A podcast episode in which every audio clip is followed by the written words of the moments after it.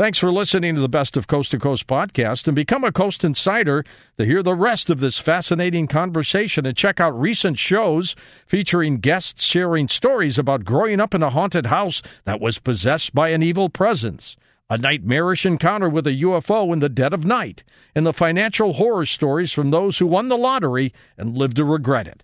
Head on over to coasttocoastam.com and sign up for Coast Insider to hear these programs and many more truly thought provoking shows from coast to coast. Now, here's a highlight from Coast to Coast AM on iHeartRadio. Adam, tell me how a pastor ended up writing a book about unafraid, living with Yeah. the courage and hope in uncertain times. Yeah, thanks for asking, George. So, so part of what uh, our preach, you know, my preaching over the last 28 years, on a regular basis, I'm dealing with people's fears. Fear is uh, just a primal instinct in us. We're all wired for fear. We're actually hardwired to fear. It's a great gift. It keeps us alive, and it's why the human race still exists. It's you know, it's just wired into us. Maybe we can talk more about that in a second. But Yeah. But what I found is that um, over the last year and a half, two years, people are more fearful, not just in our congregation, but in the community, and of course nationally. The surveys were saying that people are more fearful than they have been at any time since 9/11. And you know, there's a variety of factors involved in that. The you know, 24-hour news uh, is a piece of that. The you know, what was going on in politics, the uncertainty happening in our world today, a host of factors. But people are more fearful than any time since 9/11. And I thought, you know, I've got to address this. And so I began thinking about this first in terms of a sermon series and how can I help the people, you know, that I shepherd be less fearful. And then as I was looking into what the scriptures taught about fear, it was obvious that people, even in biblical times, were fearful. There's over 400 references to fear in the Bible and 140 references uh, to don't be afraid. And so I thought, okay, there's a lot to work with here in Scripture. And then I began studying what uh, what experts in the field had to say. Read you know all the best books I could find on fear, and then what therapists were saying about fear, and and that became a sermon series, which ultimately then over the next year, uh, that was preached in se- the beginning of 2017. Over the next year, became the book that you know have before us now, and I'm really convinced that for most of us, we all are fearful at, diff- at different times about different things, and and the levels of fear that we're seeing today are, are in some ways off the charts. Well, you're right about the, about this too. That some fear, we do have a mechanism within our system. It's it's important for survival to be able to fear because if you were so fearless, you could really get into trouble.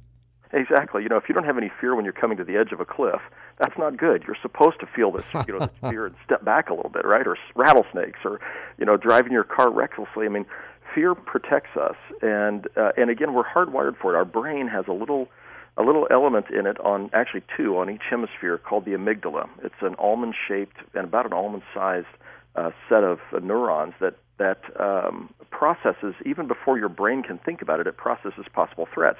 It's monitoring all of these sensors: your eyes, your ears, your smell, your taste, your touch, but also internal sensors.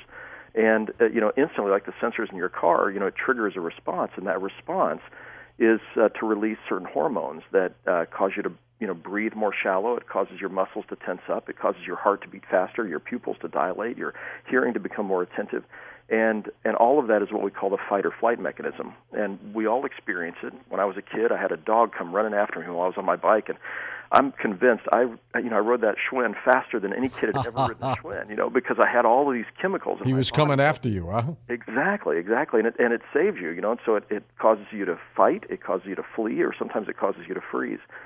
And then you've got another mechanism, your cognitive mechanism, which is you know that part of your brain that draws upon memories of things that were bad experiences in the past, and when you come across them again in the future, it tells you, hey, be careful, this is something dangerous, or or it's also you know your as you're listening to data from other sources you know, that are telling you these things are dangerous. You should be afraid. It may be your parents or a teacher, or you know, as you grow up, it's the news or whatever it might be. You process all this data, and you're constantly scanning, and your imagination is kicking in to say, okay, this is something you should be afraid of. Be careful. And so, between the amygdala and our imagination and our cognitive learning center, you know, we're we're built to be afraid of what could harm us, and to either be ready to fight it or to run from it. Well, like you, when I was a kid, I got bitten by a dog who came out of nowhere. I was coming home from school, and in uh, those days, as kids, I, I guess they wear them nowadays too. Those galoshes, those rubbers on your shoes with those metal metal clips, and I mean they're so big and rubbery. I mean you just can't run. and I'm I'm walking down the sidewalk, and this dog comes out of nowhere. Um, he was uh, he wasn't that that big, but uh, you know, nice size. And I mean, I start running. He's running after me, and he gets me in the leg. And thank God he bit the rubber portion of the boots uh, and uh, he didn't puncture me. And uh, my mother and dad were fanatics about health and stuff like that, so they're looking at my leg to make sure he didn't bite me or I'd get rabies and stuff like that. But for years, Adam, I was afraid of dogs. Sure. And I finally forced myself not to be afraid of dogs. I ended up, you know, being a dog owner quite a bit. Um, but as a kid, I mean, I didn't like to be around them at all. And, and that was a fear I had to overcome um, and I used it to my advantage and my benefit. That's exactly right. That's a piece of what I talk about in the book. That what you did is you you leaned into your fears. You forced yourself to get to know a dog, to spend time with a dog. You decided to own a dog, but your fear was rightly based on an experience you had as a child, and that's scary and somehow you had to overcome that. And if you hadn't you'd still be afraid of dogs and you'd be missing out on being you know i'm guessing you love your dog and, and enjoy mm-hmm. uh, you know the company of a dog. But you would have missed out on that in life if you'd been ruled by your fear. And that is a classic what you just described is a classic example of what psychologists describe as uh, as extinction. You extinguished your fear by leaning into it, by actually forcing yourself to spend time with dogs until you finally became a dog owner. And then all of a sudden you realize not all dogs are like that dog that bit you when you were a kid. What about conditioning for fear? I, I remember in our school days we had bomb shelter warning training exercises where we would, uh, then this was during the Cold War, we would uh, hide under desks, you know, a lot that was going to do, uh, right. as, exactly. as practice in case there was uh, an atomic bomb. Right. And people built fallout shelters and I mean, people were scared then, Adam. They really yeah. were scared. And I'm just wondering what what effect that has on people when you're afraid that much.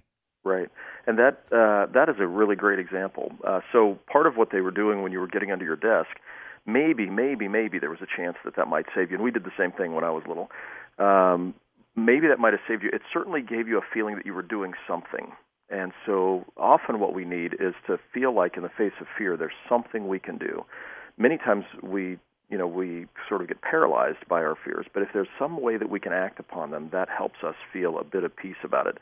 And I think that you know I I grew up with that fear that we were there was going to be an atomic war, uh, the Russians were going to bomb us, and uh, and so in the back of my mind, and, and that really hit a peak around 1982 for me when uh, you may remember there was a plane that was down with a senator on it, and uh, you know this was sort of the height of the Cold War, 1982, 83, somewhere in there.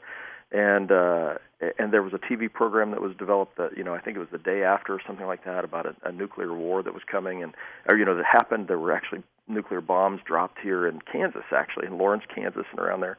But you know, I grew up with that kind of fear, and uh, it was interesting. I heard you mention earlier you went to Russia at some point. Uh, is that right? No, no, no, no, no. No. Okay, I thought, or maybe no. okay, maybe you were just talking about uh, Russians so somewhere in there. Anyway, I went to Russia. I knew I Russian, Russian okay. people, but here, I, I think that was it. So I went to Russia. I've been to Russia a number of times, and I remember standing around one of their war mo- uh, memorials over there, and I was talking with a young woman who was my age, uh, well, back when I was a young man. And uh, as we were walking around, I was telling her about, about our fear of Russians as I was growing up. And she was telling me about her fear of Americans as she was growing up and how America was going to invade Russia and how they had to protect themselves. And, and they did these same drills that we did over here because they were certain we were going to attack. And I thought, how interesting that we were both taught that the other was ready to attack us and destroy us, and uh, and how that shaped our our lives as young adults. And then know, here we are, we were friends, and so it's kind of interesting how you know some of those fears are shaped by what's going on in our culture, some by what what we hear about in the news. Uh, in in that case, uh, by the global you know the global Cold War that was going on. But fear is just it's it's ubiquitous. It's everywhere. We're not always fearing, but you know we did a little survey just to find out. We surveyed 2,400 people to find out how much fear uh, people are living with, and it was interesting. The most fearful people are actually young adults, 18 to 35 and uh, and of those, 45% were living with significant levels of fear, and 43% with moderate levels levels of fear, meaning that they regularly are fearful, but moderate. I'm not debilitated by it. Significant. I feel debilitated at times by my fear, And so 88%. And, and as you go down, you find the people who were least fearful were actually those who were over 75. And uh, in that case, there were 61% living with moderate or significant levels of fear. And part of what that tells us is the older we get, the more we come to realize that many of the things we fear are not going to happen or they're not going to be as bad as we fear they will be. And with, with this fear system that, that people have within themselves, how do you overcome that? Yeah, so so there's uh, there's four steps I outline in the book, and these steps are it's an acronym uh, using the word fear, and uh, these are things that people have classically done. You know, throughout history, human beings have done these things in order to overcome their fears or to, you know, to live with courage and hope in the face of fear. And uh, and and I, I put them as an acronym so people could remember them. So the first one is facing your fears, and uh, and that is facing your fears with a bias of hope. That is okay most of the time things don't turn out you know as bad as I'm, I'm fearful that they will be. I'm going to assume the best instead of the worst, and our and our nature is to assume the worst of whatever we're facing. So facing your fears with a bias of hope, uh, examining your assumptions in the light of the facts. So that's the E in fear. Examining your assumptions in the light of the facts, and so you get the facts, and when you get the facts, you find that again, you probably don't need to be as as as scared as you as you might be. So facts often will will help us. Attacking your anxiety with action is the A, and so taking action that helps us alleviate our fears. And the last one is.